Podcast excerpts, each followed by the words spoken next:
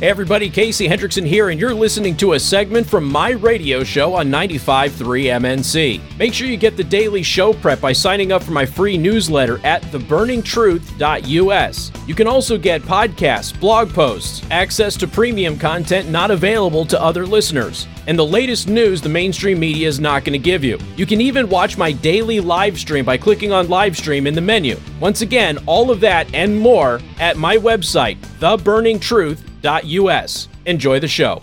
Uh, the police. I know you're going to be shocked. Wayne State University in Michigan. Did I or did I not call it live stream? Fake hate. A black student at Wayne State University in Michigan has emerged as the primary suspect for an alleged hate crime outside of her residence.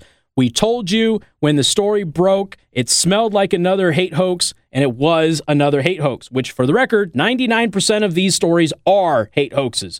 The Wayne State University Police Department said that it has spent 200 hours investigating the apparent race hoax, according to the police report.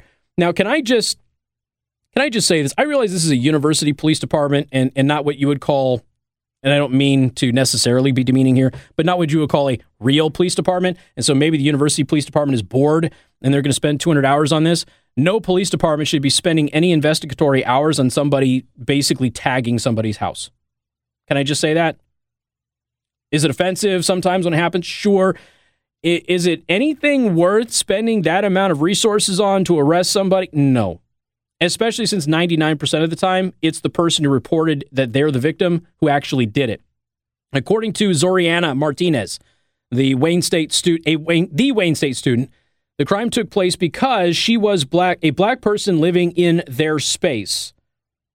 I don't know what the racial makeup of Wayne State University is. I don't really care.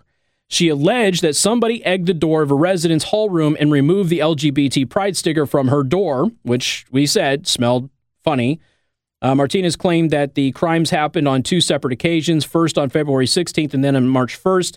But after looking carefully over the available evidence, it appears that Martinez committed the crime herself to secure a leadership role in the university's Black Student Union. Hashtag told you. More coming up. 95.3 MNC.